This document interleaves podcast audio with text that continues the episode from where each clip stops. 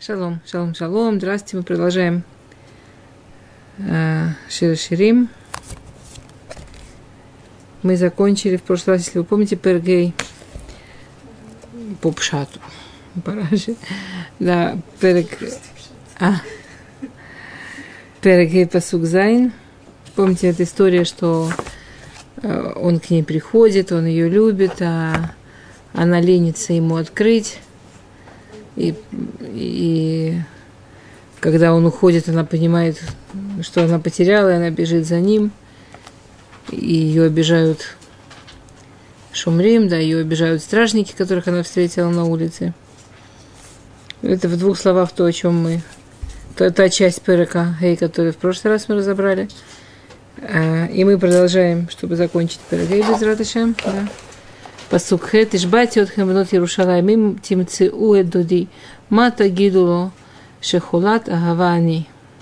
Сейчас, да, очень красивая песня, это модная. Матагидуло шехулата аватани. Матагиду, Матагидуло. Я заклинаю вас, дочь Иерусалима. Мы не первый раз встречаем этих самых дочерей Иерусалима. Помните? А, и до сих пор она и заклинала дочерей Иерусалима Альта Иру Альта Иру Таава Чатикфат, чтобы они не будили любовь раньше времени, чтобы они не, не, не заставили, чтобы раньше времени пришел Машиах, да, чтобы раньше времени был Кец. Тут она Ишбатит Хемлот Иерушалаим им тимцуэ дуди. Он от нее ушел, она не знает, где он, и она говорит дочерям Иерусалима: если вы его увидите, скажите ему, что я больна любовью. Понятие «больна любовью», оно совсем не романтичное, оно совсем не то, что звучит по-русски, в смысле «лежу и болею, как по нему скучаю». «Больна любовью» имеется в виду, что я готова быть больной ради нашей любви. Я готова терпеть боль ради нашей любви. А, да, что, то, что, то, что, то, что говорит Раши, что готова держать, что, что на меня, меня, на меня делают гзерот, да, что, что на меня, меня вся, ну, галут, гзерот. Как по-русски гзерот? Гзерот кашот. Как по-русски? Что происходит всякие, что из-за галута приходят всякие тяжелые страшные вещи. И я готова терпеть и тяжелые страшные вещи разные. Я не предам его. Я, моя, моя любовь к нему такая, что даже если она мне приносит боль, мне лучше терпеть боль ради нашей любви, чем остаться без нашей любви. То есть она как будто она ему говорит, она говорит им: передайте ему, что хотя сейчас то, что я его люблю, это не что-то, что делает меня королевой, не что-то, что делает меня такой изнеженной и счастливой, а наоборот, то, что заставляет терпеть изгнание, заставляет терпеть боль и издевательства, ради того, что, что, что такое он, и ради того, что было в нашей любви, это все того стоит, я все это буду терпеть. Мата гиду леши хулата аватани. Скажите ему, что это не имеется в виду, как... Скажем, древние, многие из древнегреческих философов, они описывают любовь как, как болезнь. Что, что есть, там, как, так же, как у болезни, у любви есть разные стадии, и так же, как у болезни, никогда не знаешь, чем дело кончится, а бывает со смертельным исходом, да, и так далее. В смысле, что... То есть то, что, хотя, то, что греческие все эти философы, когда говорили про болезнь любви, они говорили, что... Человек должен быть разумен, должен управлять своими эмоциями. Любовь – такая опасная болезнь, которая заключается в том, что эмоции берут верх над человеческой личностью. И это очень проблематично, это болезнь, это плохо. Человек, который любит, должен понимать, что он тупо болен, и ему нужна помощь, как в любой болезни. Причем болезнь такая психическая, психиатрическая. И люди склонны отказываться, что-то такое. То, что говорит здесь Шломо Амелех, это совсем-совсем из другой серии. Он говорит как раз, что я готов терпеть, я готов терпеть боль ради любви. Что любовь к тебе, Дуди, им тимцуэ Дуди, что любовь к тебе, мой любимый, любовь к тебе, Всевышний, она настолько важная, она настолько основная вообще в том, что у нас есть, что да, ради нее стоит терпеть. как объясняет Мифареш Шираши, Шебишвиля Авата Халити Вайсу Байсурим Кашим. Ради, ради того, чтобы его, его любить, стоит быть больной в, этих, в тех несчастьях, которые встретили еврейский народ в Галуте. И тут мы сталкиваемся с тяжелым вопросом. Ишбатит Хемлот Иерушалаим. Бнот Йерушалаим, Пураши был, были у Мотаула, народы мира. Еврейский народ обращается к народам мира и говорит: им тимцует дуди, если вы найдете моего любимого, передайте ему. Как вы это понимаете? То есть еврейский народ обращается к неевреям и говорит: если вы найдете Всевышнего, передайте ему. Мы не можем ему сказать, они могут ему сказать. У нас нет возможности поговорить с Всевышним. У них есть возможность поговорить с Всевышним. О чем речь? Как это может быть? Во-первых, конечно, и тут это, все, это, конечно, возмущает всех мифаршим. А, и есть несколько перушим Раши, как мы уже поняли, он жестко старается идти по одной дороге. Кроме Раши почти нету мифаршим, которые держатся, это мы на первом уроке сам говорили, если вы помните, кроме Раши почти нет мифаршим, которые держатся какой-то одной дороги в Перуше, или там, что бнот Йерушалаим всегда народы мира, например. Раши, да, держится, старается, это в основном у него получается, в большинстве случаев это потрясающий подвиг, потому что настолько Шир а-Ширим, в нем нет пшата, и настолько он машаль, что действительно, по-видимому, там вот эти вот слои, слои, слои, слои, в них держаться какого-то одного слоя ужасно-ужасно трудно, и то, что Раши это делает, это само по себе потрясающе. Раши объясняет так, что когда будет большой суд, да, когда мы найдем Всевышнего, что, чтобы и народы мира засвидетельствовали, чтобы они могли ляид, да, чтобы народы мира засвидетельствовали перед Всевышним, насколько мы, несмотря ни на что, ни на какие мучения, мы всегда были, со, мы, мы всегда были за него. Теперь народы мира делятся на две группы. Народы мира делятся на Шотрим и на бнот Йерушалаим. Шотрим – это та часть неевреев, которые издеваются над евреями. Это, это те антисемиты, те погромщики, те, те люди, которые вот издеваются над евреями. И, я не, и это трудно ожидать, что эти Шотрим придут перед Всевышним и скажут: молодцы. А они молодцы, мы так над ними измывались. Мы так издевались, мы так обзывались, а они остались евреями все равно. Молодцы.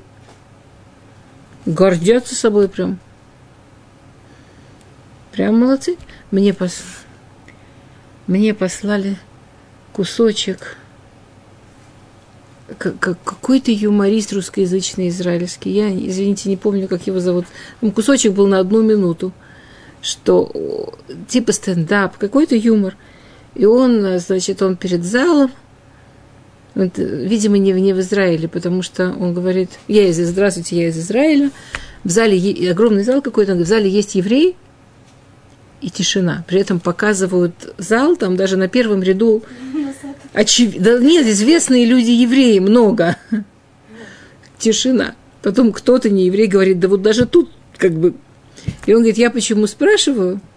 Я выступал в Большой Московской синагоге и не знал, как бы мне так не... Ну, синагога, меня пригласили что-то такое смешное сказать. И я, чтобы начать, спросил этот вопрос. В зале есть евреи? Это была такая же тишина. И потом одинокий голос: а что? А я, говорит, я после Израиля забыл, что это неудобно. То есть мы... Это же действительно люди могут жить среди таких шотрим, вешомрим, что могут быть в состоянии, это, и там число какое-то, типа, вот, ну, вот недавнее совсем у этой записи. Там буквально полминуты, минута, может, ну, но это вот буквально, вот совсем-совсем только что. Но это тишина. А что? Что люди могут настолько жить среди шотрим и шомрим, что их свидетельство того, что это, что им страшно сказать просто, что они евреи. Что, что, что им в синагоге страшно сказать, что они евреи. Хотя интересно, а кто? Хотя это на самом деле не так однозначно. Я вам не рассказывала, у меня был урок в Ленинградской синагоге недавно, в Петербургской синагоге был урок, и там замечательные слушатели, потрясающие совершенно, три с половиной часа люди слушали практически фронтальную лекцию, много людей, и абсолютно меня потрясли. Я, я давным-давно такого не помню вообще. Вот писали, ну что-то очень. А после лекции подошла пожилая женщина, мне сказала, что ей очень понравилась лекция. Но сказала она это замечательно, сказала: «Вы не подумайте, я, конечно, не еврейка». Что? «Вы не подумайте, я, конечно, не еврейка. Но вы говорили интересные вещи». Просто интеллигентный человек пришла в синагогу тоже послушать. Я не знаю, чего он там сидел, я не представляю. Я не спрашиваю ее честно. То есть я не то, что ее схватила и загрузила, а теперь объясните мне, что вы здесь делали. Потому что она очень боялась, что ее, не дай бог, тоже причислят, но в синагогу пришла. Я не подумайте, я, конечно.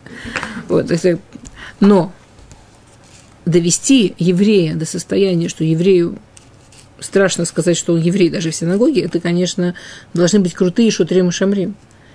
Понятно, что мы там в России это не одно поколение старалось, что, чтобы довести нас до такого состояния. И еврею нужно совсем не знать, ради чего. Еврей в нормальном состоянии хотя бы знает, ради чего он еврей, что это значит быть евреем. Потому что, что, что, что это махала. В каком-то смысле быть евреем – это махала. В галуте быть евреем – это махала. Но если это ради любви, знаете, есть такая фраза, что лучше любить и потерять, чем никогда не любить. Это вот про нас. Это вот про это, что, что, что да, это... Теперь есть вот эти вот шутрим, которые, их свидетельство того, что мы были готовы быть, мучиться из-за этой любви, будет, собственно, в том, что они скажут: да мы их били, а они все равно и время остались. И это их свидетельство. Ух, как мы их били. И есть бнот Йерушалаим. Это другие неевреи. Это не все же неевреи антисемиты, не все неевреи издеваются. Есть неевреи, которые нейтральны или даже положительно, и они могут прийти перед Всевышним. Это то, на что мы надеемся. Это то, что их просит здесь Шуламит. Это то, что в идеале должно быть. И сказать: ты знаешь, я на них смотрела. Я смотрела, как они живут. Я смотрела, как они себя ведут. Это действительно кидуш Ашем. Это действительно можно уважать Бога, у которого такой народ. Я видела, какие у них отношения в семье, я видела, как, как они, как, как, какие, они, как они, какие они порядочные, какие они честные, как они там, с деньгами, как они с тем, как они с тем. Есть, это то, что от нас должно исходить. Не Ишбатит Хемлот Иерушалайм. Я вас прошу, если у вас, то есть если мы ведем себя, как Всевышний хочет, чтобы мы себя вели, несмотря на то, что, несмотря на то, что кажется, что легче вести себя намного менее порядочно, несмотря на то, не Ишбатит Хемлот Иерушалайм. Когда вы встретите его на большом суде, вы будете моими свидетелями, что я была готова терпеть ради любви к нему, но я была его, я любила его, я вела себя так, как он меня хотел видеть. Они это слушают. Вот представляете, вот ее сейчас только что эти шутрим побили, он от нее ушел, а она ищет малейшую связь с ним. Потому что другие мифаршим, конечно, не говорят, что это народы мира. Мифаршимы, например, говорят, что, это, что здесь бнот Йерушалаим – это вообще ангелы. Что когда Всевышний ушел шхина б-галут, когда Всевышний отодвинулся от евреев, евреев и перестало быть пророчество, евреи начали чувствовать, что их молитвы не доходят. Что, моли, что, что евреи начали давить на ангелов, там, на ангела милосердия, чтобы он… Что?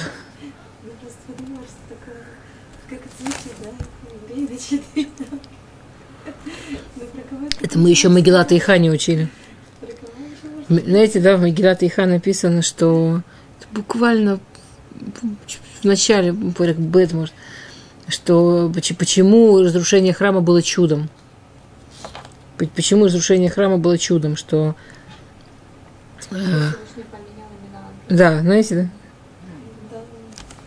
Что, что, почему евреи ничего не боялись? Что они управляли ангелами? Что они управляли ангелом огня, воды и чего угодно. То есть они вообще не боялись, что с ним что-то может случиться. Они скажут ангелу огня не жечь, он не сможет жечь. Они ими управляли всеми во время первого, ну, когда первый храм. Так Всевышний, чтобы можно было разрушить первый храм, поменял имена всем ангелам. То есть вообще поменял систему мироздания. Иначе с евреями было не справиться.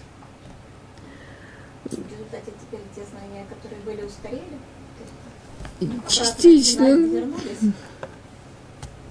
Нам, не, больше нам такой власти не дали, да. Понятно, что те, кто занимаются действительно серьезно каббалой, что-то знают, и это что-то, оно огромно и фантастично. Но относительно того, что знали раньше, конечно, это не похоже совсем. А Рамбам очень против этой шиты. Рамбам считает, что это запрещено, работать через ангелов. Но это спор Рамбама и Рамбана. Вы знаете, что очень многие гдойлим про них рассказывают, что они учились с ангелами и так далее. А Рамбам считает, что надо отказываться, надо их прогонять. Только напрямую. Или Всевышний, или вообще мы мельче не играем. А...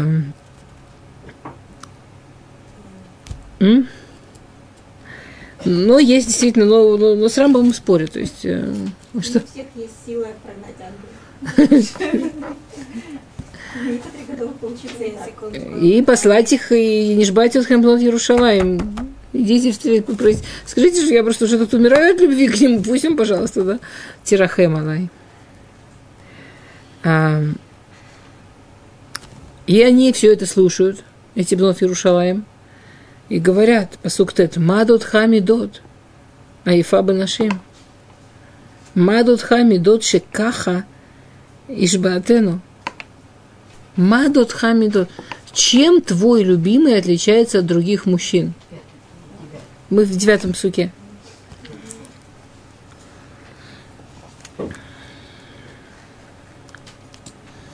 Чем твой любимый от других мужчин отличается? Чем твой Бог отличается от других богов?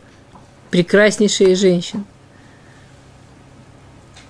Шекаха Ишбаатан. Что, что ты нас так заклинаешь.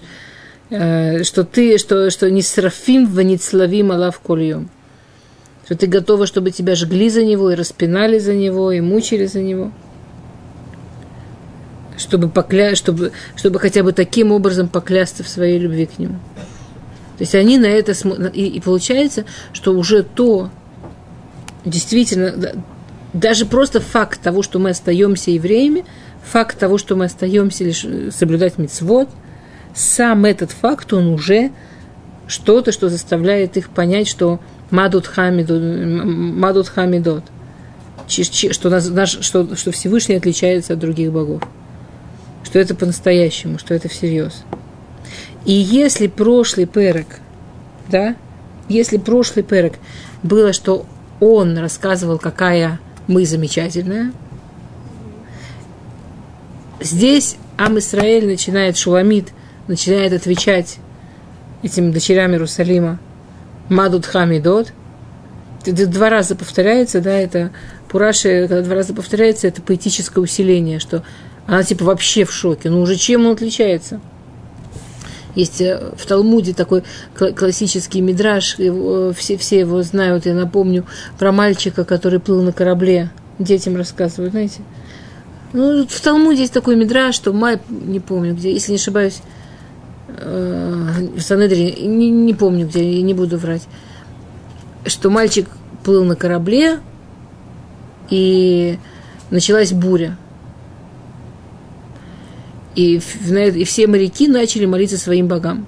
И у каждого были разные свои боги, и они начали молиться, и, и ничего не помогло, ничего не сработало. И они так рассердились, что они кто своего башка разбил, кто за борт кинул, кто ногами потоптал, кто сказал, больше я с тобой не дружу. И там каждый раз, когда кто-то обижался на своего бога, он бежал к другому, давай, может, твой сработает, может, этот сработает, может, тот сработает. Как бы они искали выход. Они действовали логично, они искали выход. Надо узнать, кто сработает. А этот мальчик, он встал на... нос корабля, и он начал просить Всевышнего, что я твой сын, я прошу у тебя помощи. А они над ним сначала очень смеялись. Где же твой Бог? У всех нормальных людей с собой есть Бог. Какая-нибудь что, штучка есть какая-то с собой? Где твой Бог? Где он? Что ж ты, как сиротинушка? Мало того, что без родителей плывешь, еще и без Бога. Вообще один. Совсем один. И когда мальчик начал молиться Всевышнему, море успокоилось. И они говорят, ну у тебя же нет Бога. Он говорит, у моего Бога есть я. Мой... я. Я молюсь Творцу мира. Мне... Это не фигурка, это не штучка. Это не выкидывают, если оно не работает. Это не меняют на другое. это не бегут в магазин выбрать выбор новых богов. Это вы еще не пробовали. Обязательно попробуйте. Есть отзывы наших пользователей. Некоторым помогло. То есть, если я, если я отношусь, не дай бог, да, к Богу как к чему-то, что оно должно помогать. Ну, есть некое мистическое сило, которое должно мне помогать. У него работа такая. Сказать, что я прям на сто процентов знаю, что именно оно, конечно, нет, но это познается экспериментальным путем, опытным. Работает – прекрасно. Не работает – есть другие варианты. Это суть Авода Зара, это суть идолопоклонства.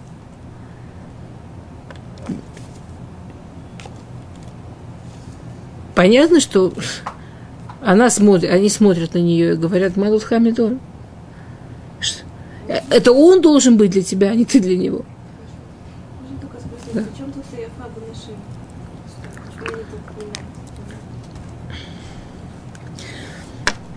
Ну, ладно бы ты была какая-нибудь дикая. Ну, там живешь ты в прериях, дикий народ. Просто единственное, что знаешь, Бог земли, или там Бог неба, или Бог дождя. Больше ничего не знаешь, фантазии у тебя не хватает.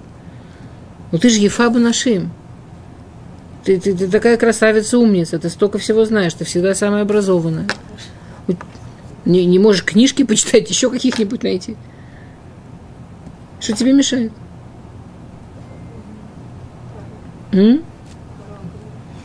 Что? Эйфа Бадашим. На самом деле это... это Это, это совершенно потрясающе, но если посмотреть все эти экстациональные страдания людей, философов, которые описывают все свои там страдания по вере, уход от веры и так далее, в конце концов это все про это же. Я ему так верила, он мне не помог. Он мне был должен, он не сработал. Раз он мне не сработал, значит его, наверное, нет. Ох, как я разочаровался в религии теперь, когда он мне не помог.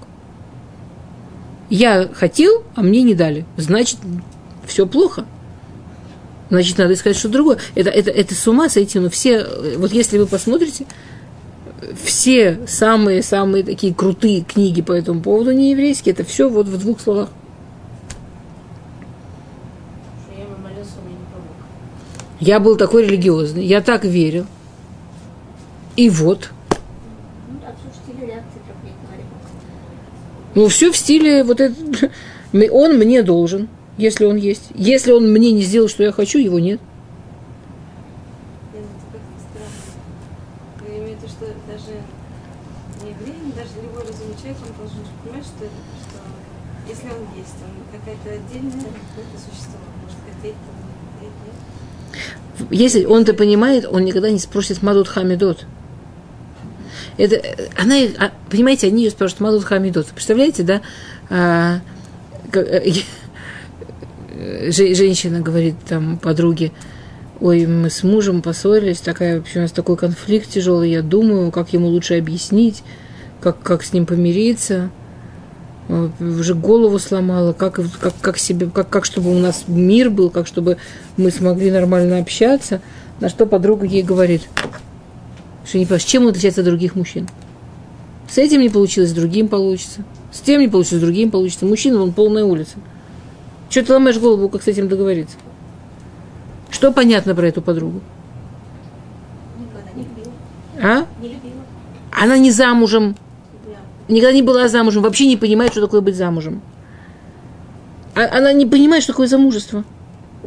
Совсем. Мадут Хамидот. Какая разница? Столько мужчин вокруг. Мужчина, чтобы было удобно. Пока тебе с ним удобно, чудесно, живи. Если тебе с ним неудобно, если надо ломать голову, надо стараться, зачем? Меняешь на другого мужчину. С этим пока удобно, живешь. Неудобно, мужчин много. Мадут Хамидот. Ты как раз очень подходишь, что внутрь Шалайм это Мотаула. А что ангелы как раз не подходят. Не-не-не, это мы идем по Раши. Мы сегодня идем... Я про, про ангелов в скобках сказала, чтобы... Да, много, я просто... Не-не, Пураши это у Мотаула. Он Вы понимаете, да, то есть есть, есть я, такое большое-большое я, большой такой эгоист. Все должно быть для меня. Пока мне удобно муж, пока мне удобно Бог, пока мне удобно все, что мне удобно. Если мне неудобно...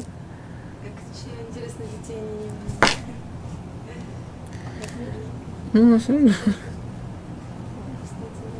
Кстати, да. Окей.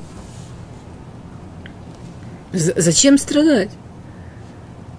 И, и от этого псука она начинает рассказывать Мадут Хамидот. И обратите внимание, в частности, то, что очень классно в том, что дальше вот она рассказывает, чем же прек- так прекрасен Всевышний, да, что такого, ну, чем, чем Всевышний такой замечательный. В частности, обратите внимание, что тут нету ни разу «он меня спасает», «он мне помогает», «он мне делает вот такую хорошую жизнь». Это про него и про то, как осуществляется наша любовь. Ну, через что мы, мы вместе. То есть она действительно, Ам-Исраэль действительно видит его, а не свое удобство. Она действительно видит его. Мы, мы действительно... И это, и это главное, что есть в наших отношениях с Всевышним. Мы, мы хотим понять его, мы хотим приблизиться к нему, мы хотим почувствовать его. Мы не сидим и думаем, как бы из него что-нибудь еще выжить. И, ну, понятно, что мы очень рады, когда Всевышний нам помогает, и, и, и очень благодарны, и должны это видеть. Конечно. У всех нас живет ребенок, и это все это нормально и естественно. Но это не цель. Это... Понятно, что ну, не, невозможно не замечать, как Всевышний нас любит, и как Он много нам дает, и не дай Бог это не замечать. И, и действительно, мы живем какой-то особенной жизнью, где у нас чудеса каждый день. Но, но, но, не, но не в этом... Ну, И, и, и огромное спасибо ему, но не ради этого только. Я, я сейчас была с ребенком в больнице, меня что-то там напугали, у него что-то нашли, и мы с мужем там сидели ночью. Я плакала, он молился, я молилась, он плакал, и молились, и, и, и, и, и утром сказали, что ничего этого нет. Не, нету и все. Да, без рата Шем, без Адишма, поверь, что надо молиться, чтобы...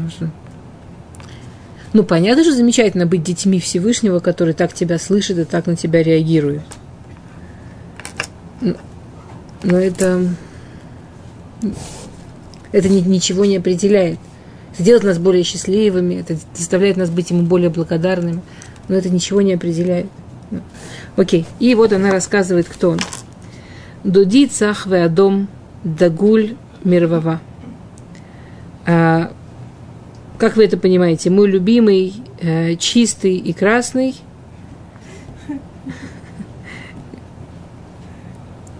Что? Ты сразу после ванны.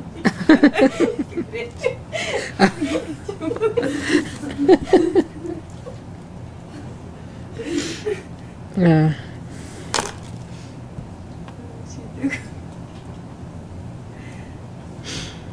Дагуль мирвава. Ладно, хорошо, давайте начнем с чистого. Цах это не совсем чист, цах это сияющий, типа белый. Цах это, цах это очень-очень белый, сияющий белый. Ну, в нормальном переводе должно быть белый и красный. Нет, цах это... Цах это а, прям блестящий белый. Супер белый и красный.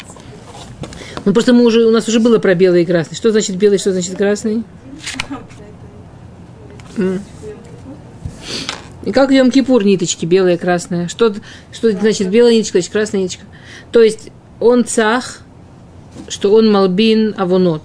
Адом, что он э, э, может ли парами сонай.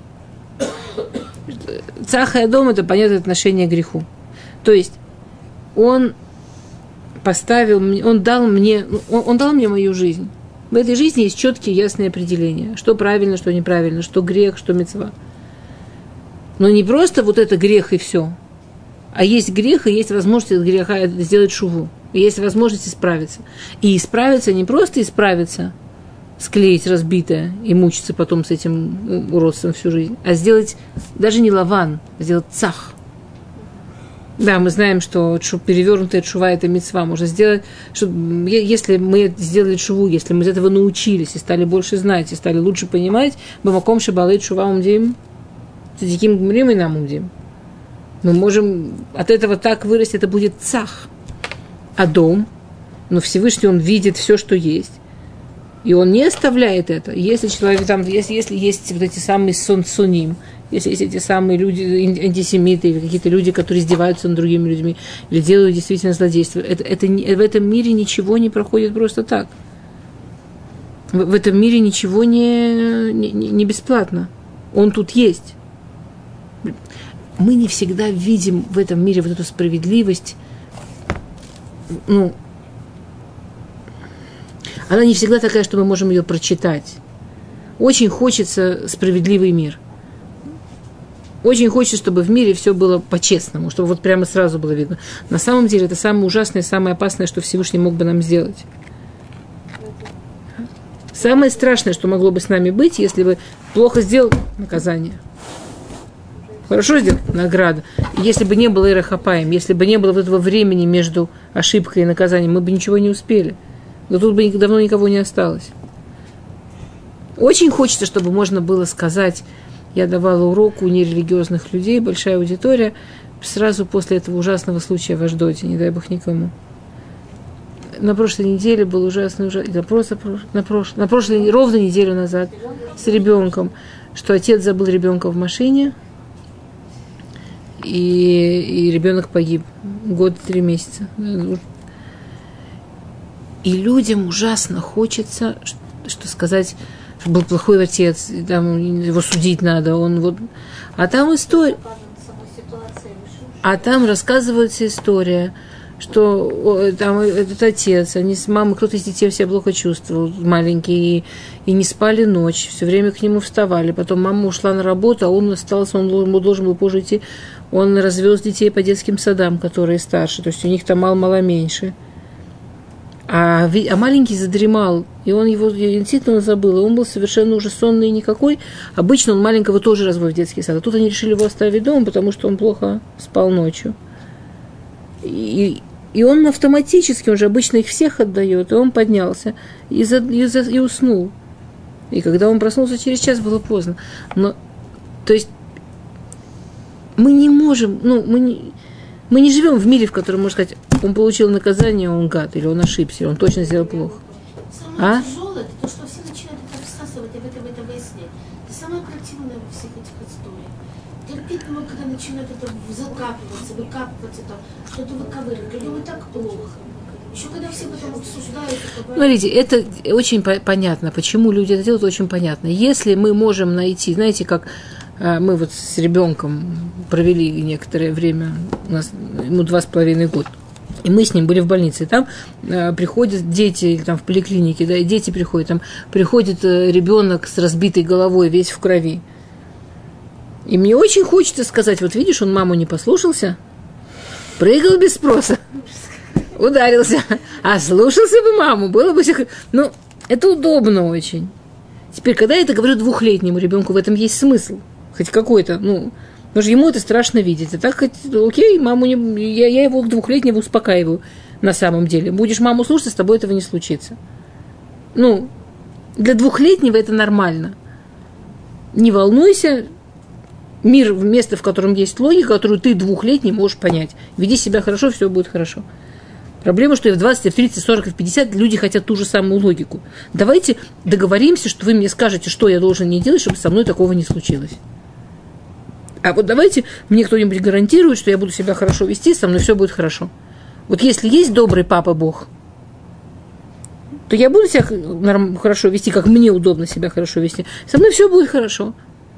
И если со мной что-то не так, значит, нет справедливости, в мире нет логики.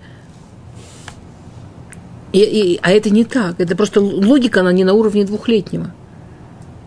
Логика есть, не на уровне двухлетнего. Она тянута по времени. Вообще мы ничего не знаем, то, что не касается нас. Может быть, этот ребенок пришел, чтобы быть год и три здесь. Мы ничего не знаем. Это не наше вообще... ну, это не, не, действительно не наша забота. Но вот эта вот необходимость людей, на... вот эта вот детская необходимость, мир простой, ясный, справедливый, черно-белый, ведешь себя вот так, получаешь конфету, ведешь себя вот так, получаешь по попе, быстро ведешь себя вот так, получаешь конфету. Это не так. Додиться, а?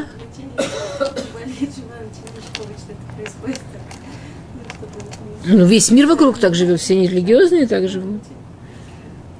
Это, это, норм... это такое вот нормальное детское восприятие. Я имею в виду, что в пути обычно, извините, не подыгрывает даже. Да. Потому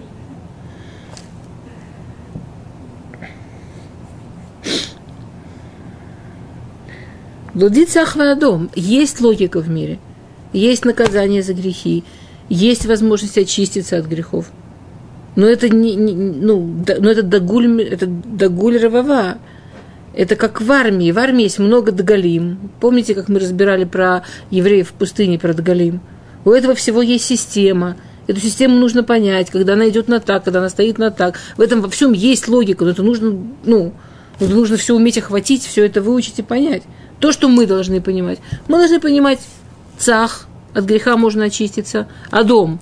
Неочищенные грехи, за них получат наказание. В когда, в, каком, в какой момент, как именно это произойдет, как это целая тактика, как в армии. Дагуль, дагуль хаялим. Это, это громадное, громадное, громадное количество нитей связано. Окей. Пасук Юдалев. Рошо кетем паз. Квуцотав тальталим шхурим кеурев. Кетам здесь не имеется в виду кетам, как мы привыкли. Кетам – это что-то типа кетер, я так понимаю. То есть, ну, мифаршим объясняют кетам с гулат малахим шеуцрим бебет гназим. Какая-то специальная царская драгоценность, которую обычно держат в сокровищнице царей. Убейте меня, что это такое. Вот какая-то царская штука, которая символизирует царей, но обычно ее держат в сокровищнице. Мне очень нравится кетер, но я, я не знаю, может, у них еще были какие-нибудь э, царские штучки такие, да. Рошо кетем паз. Да, э, э, если это голове, то скорее всего. Да, ну да, мне нравится кетер. У нас в переводе нимб. Что? У нас в переводе нимб. Нимб. Нимб над головой, условно венец, видишь? Похожий на на венец. Вот ни одного перуша, похожего на, на нимб. Я не знаю, что имеется в виду нимб. Я не знаю. Мне не... Нет, нет, нет, я понимаю, я понимаю. Я имею в виду на иврите, что может быть нимб на иврите. Ну, потому что нету такого понятия свечения над головой. А то, что, из чего они сделали нимб, это вообще корнеор. Они, они, они нимбом переводят обычно керенор.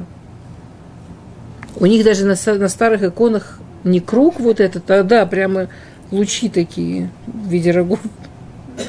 Они как-то совсем буквально это переводили. Я не знаю, мне не нравится нимб, мне не подходит.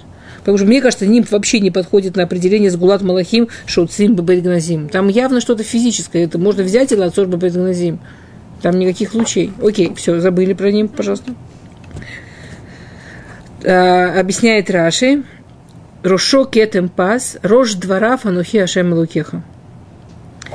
Он начал с нами, с самого начала он с нами начал, когда он давал нам Тору на горе Синай, да, Шавуот, Тора на горе Синай. Он сразу дал нам что-то. Тора, когда Всевышний давал Тору, он не начал с каких-то там долгих предисловий. Там первые же слова «Анухи Ашем Элокеха». Рожь того, что он говорит, самое начало того, что он говорит, это самое главное, самое важное. От первых слов, которые самые главные, самые важные, и до «Квуцотав Тальталим», вот эти вот самые маленькие палочки и кудряшки, это имеется в виду, параши имеется в виду все куцим, все огласовки, все точки, все значки над буквами, все полно смысла, и все полно знаний, и все, да, как, Эш, как, как мы знаем, что Всевышний, когда давал Тору, это была буква-буква, которую видели, как черный огонь по белому огню горел, и каждая буква, и каждый знак, и каждая, как буква написана, все полно-полно знаний, полно-полно мудрости, и полно-полно смысла. Знаете, да, в Торе по-разному значение, если алиф пишется как ют вав ют, или как ют вав далит, там есть разные написания и так далее, да, и, и везде это совершенно тогда разное значит. И во всем, во всем от Рош до Тальталим, от того, что в самом-самом начале до каждой самой маленькой мелочи, да, это огромные смыслы и, и огромная мудрость, которую Всевышний нам дал. И с самого начала, что Всевышний дал нам Тору, сама Тора, то есть она, они что спросили? Мадут Хамидот. Чем твой любимый отличается от других? Что они отвечают? Посмотри, какую Тору он мне дал. То есть что, что, что евреи отвечают? Что то, что, то, во что ты веришь, ты действительно можешь легко это отбрасывать туда-сюда. Я вам рассказывала про Серебряного, как он... Очень смешная история. Старая-старая история. Рав Серебряный рассказывал, что он прилетел в Канаду. И он выходит из самолета. Лекция читает Рахим. Выходит из самолета, а там громадная-громадная толпа встречает мужика, который на том же самолете прилетел. Он откуда-то из Европы летел. И он спрашивает кого-то в толпе: слушай, а что вы его встречаете? Он говорит: ты что, не знаешь? Ты не знаешь? Он великий человек. Ему три года назад приснился Всевышний и сказал во сне пять правил, по которым нужно жить. Он наш пророк, вот, он, в общем, секта Кец. Он нам, он, ему Всевышний приснился, во сне ему это сказал, и вот теперь мы вот по этим правилам живем, и вот он к нам приехал. Рав Серебряный, ну, кто слышал его лекцию, он давно не читает, но когда-то, когда он сел, он, конечно, очень прикольный, очень с чувством юмора человек. И он говорит: а, как хорошо, я его уже два с половиной года ищу. Пустите меня к нему, пустите, я два с половиной года его ищу. Что ты его ищешь? Мне два с половиной года назад приснился Всевышний. Сказал: слушай, там один мужик, я ему полгода назад приснился, что-то сказал, я отменяю. Найди его, скажи. Не хочу ему больше сниться. Хорошо, что я его нашел, пустите меня к нему. Он говорит: меня чуть не избили. Меня полиция вытаскивала. Говорит: я не понимаю, до сих пор не понимаю, почему ему можно, чтобы снилось, мне нельзя. Почему ему можно видеть сны, а мне нельзя? Если мы посмотрим на начало всех... начало всех религий. Кто-то увидел сон, им можно. Или что-то там в спальне произошло с кем-то. Дело очень интимное, частное. Понятно, свидетелей не было. Личное, что-то такое интимное, частное. Ну, Мухаммеда сон в, в, в, в свадьбе, там в спальне, да. С кем-то она там была, не, с кем ей нравится, пожалуйста, мы не лезем. Но это очень что-то такое частное. Теперь тебе рассказывают историю. Ты веришь, молодец. Ты не веришь, у тебя проблема. Но, но это ни к чему не привязано, это ниоткуда не начинается. Это... Ну, до сих пор вообще... Нет, ну сделать религию – это вообще чудесный бизнес. Лучше бизнеса, в смысле денег, в принципе нет. Особенно основываясь на том, что любой бизнес требует начальный капитал. А этот бизнес требует увидеть сон. Или там как-то развлечься. Вообще прелестное дело совершенно. У нас все началось шивот. У нас все началось, что весь народ слышал две первые мицвы. Рошо кетем паз.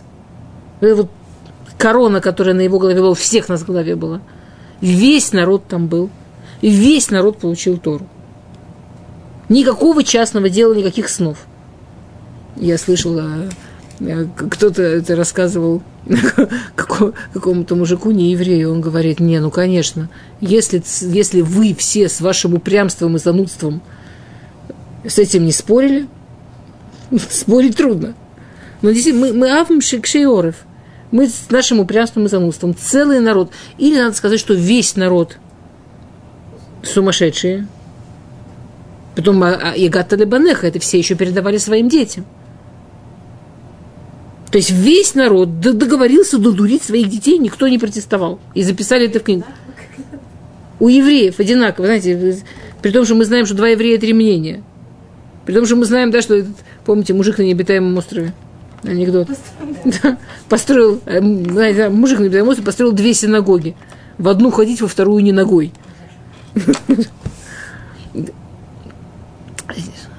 Бенадам бэйбудет, банаштэй бэтэй кнесет. Эхад лолэхет лешам, вэйхад бушум паневов. Никуда не ходит. Нормальный еврей. Со всеми поссориться, со всеми поругаться, ну, свое мнение, ни с кем не соглашаться. Нормально. Вдруг абсолютно все согласны, да, видели, да, вот это в книге записано, да, действительно, отец передавал, да, отец передавал, отец передавал. То есть, вот это было, конечно, то, что было в Шивот, и потом сама Тора, то, что в ней есть, во всех этих буквах, во всех словах и в каждой черточке, что это совершенно над... Это совершенно над возможностью объяснения человеческого. Это можно, да, можно сидеть с этим, и, и это потрясающий человек, который это действительно видел. Очень тяжело, ну, можно из упрямства, но очень тяжело. Чем ты, ты спрашиваешь, чем мой дуди отличается от других дудим? Да тем, что он есть. Дуди отличается от других тем, что он есть. Тем, что он реален. И тем, что доказательство того, что он реален, со мной всегда. Тем, что он меня не оставил, тем, что это не была какая-то история, хочешь верь. Потому что нелогично. И чем нелогично, тем больше веры. Не надо... Вот у тебя есть книга, ты каждую секунду, как тебе удобно, можешь открыть, поучить, почитать, понять. Не нужно вообще веры. Чем дуди отличается от других дуди? Вот он он, я его обнять могу. Я с ним живу. Они во сне видели. Окей.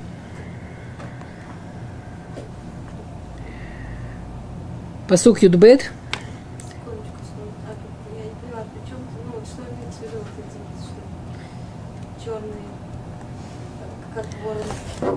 Белый огонь по черному огню. Буквы писали, когда была Каббалат Тура. Это в этот, этот пасук, это описание Каббалат Тура. Рошо кетем паз, первое, с чего началось, псуким, когда весь народ их слышал. И потом каждая буква, которую писали белым огнем по черному огню, и каждая черточка, которая была важна, квуцютав. Пураши – это вот просто вот пол, в одном псуке полное описание Матандура. Ну, то есть вот на нашем языке открой Тору и поймешь, чем мой дот отличается от всех остальных. Эйнав киюним аль афикей маим. Рухцот бехалав ешвот аль млят. Да, его, его глаза как голуби э, на афикей маим, на ручьях воды, об, обмыты молоком, сидят на, на чем-то очень полном. Да? У нас заканчивается время. В двух словах то, что То, что как Раши объясняет пасук Юдбет, а, так же, как голуби. Афикей маем – это вот то, то же самое, что мы поем а, а, Кэафиким банегев. Что такое? Ну, вот то, что мы в Таилим Кэафиким банегев. Что такое афиким? Вот человек стоит в пустыне, пустыня сухая, пустой, сухой песок, сухой-сухой песок. Вдруг... начинается там из-за дождей, из-за того, что река вышла из берегов. Но в пустыне это не видно. В пустыне видно вот эта вот желтая, огромная пустыня, сухая до невозможности. И вдруг начинаются тоненькие-тоненькие ручейки воды. И эти ручейки, они расходятся, и расходятся, и расходятся, и расходятся. И много-много этих маленьких ручейков, и они просто сносят слои пустыни. Это вода, которая сносит слои пустыни. А птицы, и звери, и особенно вот эти, вот эти, вот эти вот образы, эти вот голуби, которые умирали от жажды и ждали этих вот ручейков. И они не могут оторваться, когда начинается эта вода, они к ней летят, и все, что им нужно. Точно так же евреи. Они не могут оторваться, все, что им нужно, это лимуд Тора, это учить Тору.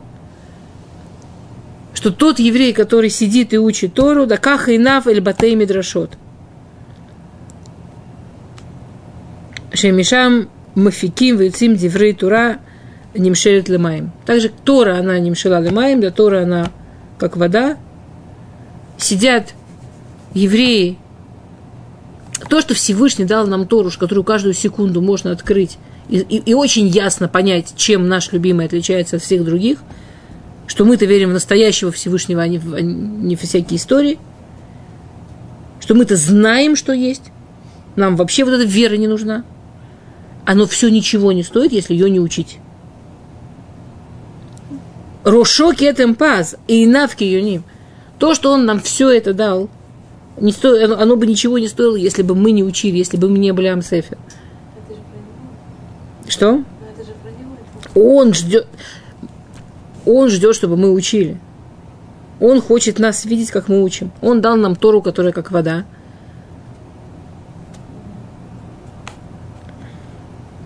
Но, но Диврей тура, которые не мшелим на воду, они выходят из Батей Мидрашот. Они от нас выходят. Это любовь. Вот это любовь. Муж с женой, рождается ребенок. Если она, не знаю, там совсем не, не так себя ведет, ничего не родится. Чтобы родился ребенок, нужна она. Она должна выносить, она должна это любить, она, она выносить должна. Он дал нам Тору, но если мы ее не учим, ее нет.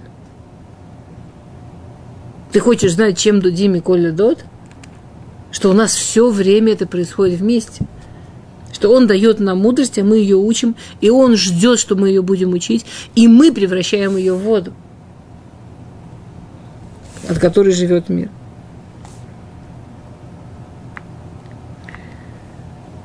Которая может снести всю эту сухость и всю эту пустыню. Тов, не знаю. Давайте еще пять минут, чтобы просто... А, ну, а ну, не знаю. Жалко быстро, да? Давайте в следующий раз нормально. Окей.